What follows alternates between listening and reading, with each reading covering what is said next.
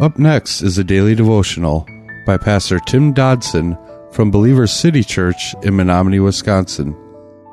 To subscribe to the podcast, visit streetlevelradio.com and click on subscribe. Thanks for listening to Street Level Radio.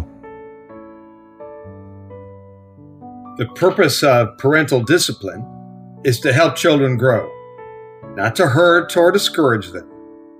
Parenting certainly is not easy. It takes a lot of patience to raise children in a loving and Christ honoring manner. But frustration and anger should not be causes for discipline. Instead, parents should act in love, treating their children as Jesus treats the people he loves. This is vital to a child's development and to their concept of who Christ is. We're in verse 4 of chapter 6 of the book of Ephesians.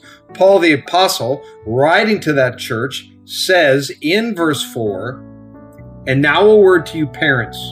Don't keep on scolding and nagging your children, making them angry and resentful. Rather, bring them up with loving discipline the Lord Himself approves, with suggestions and godly advice. Now, before, last time we were together, Paul was addressing the children, and now he's kind of turning his attention to the parents. This verse, we need to understand, is not discouraging or prohibiting discipline. The book of Proverbs, rather, as well as other scriptures, is full of references as to the uh, process and to the importance of disciplining your children. And moreover, it clearly condemns other practices and other positions on this issue.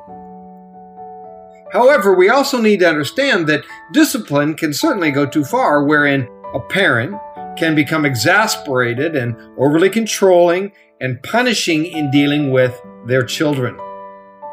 So the warning here is given not to take things too far and to not, as the King James says, provoke them to wrath. The New English translation renders this, don't goad your children to resentment.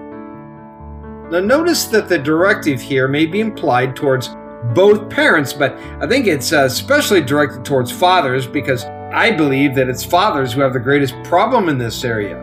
I think men tend to have a way of attempting to live vicariously out in their children, uh, out their glory days, or the lack of their glory days in their children. Excessive expectations can then lead children to exasperation, to wrath, as the King James again puts it. John MacArthur, he lists 10 ways that we can provoke our children in such a way. The first one is overprotection.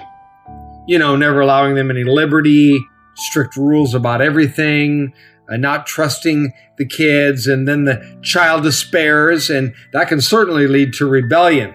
Parents must communicate uh, their trust in their children. Two, by showing favoritism. And, and I, I agree that that's often unwittingly. Three, by depreciating a child's worth. Many children are convinced that what they do and how they feel is simply not important. One way to decrease worth is by not listening.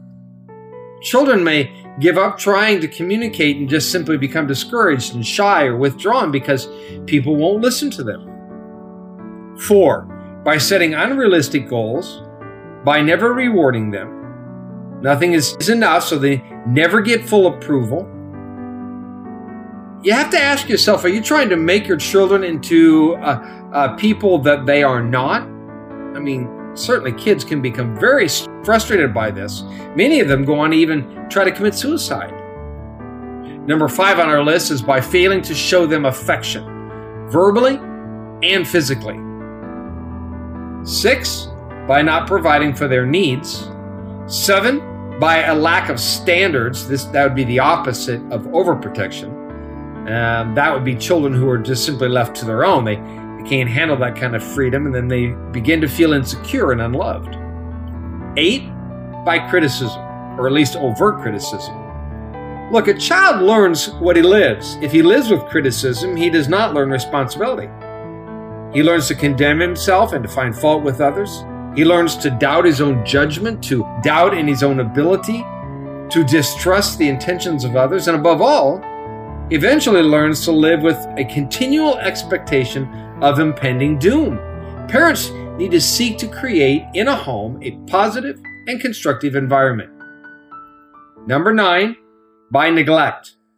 Like David in the Old Testament, how he was indifferent to Absalom.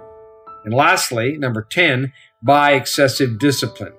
And moreover, never discipline in anger. This is all from John MacArthur when he spoke in the book of Colossians about this very issue. This verse calls for parents to bring them up. That means more than just feed and clothe them. The original language means to nourish to maturity. You're responsible to raise them in a way that God wants them to be, not the way you want them to be. The call is to bring them up in the training and the admonition of the Lord, not your admonition and not your training. This means we better keep our priorities straight and we better know what it is that God wants us to do as parents. Because remember, we get one shot at this. What is the most important thing in children's lives? I mean, that they're successful in sports or successful in business, or rather that they're right with God. The wisdom of the indwelling spirit is crucial to successful parenting. Gang, if you try to go it alone or you intend to raise them according to the latest how to book on the market, man, you're sure to make a mess of things. This takes a constant and consistent discernment and overall a great biblical wisdom. That was a daily devotional by Pastor Tim Dodson from Believers City Church in Menomonie, Wisconsin. For more information on Pastor Tim Dodson or Believers City Church, visit believerstogether.com.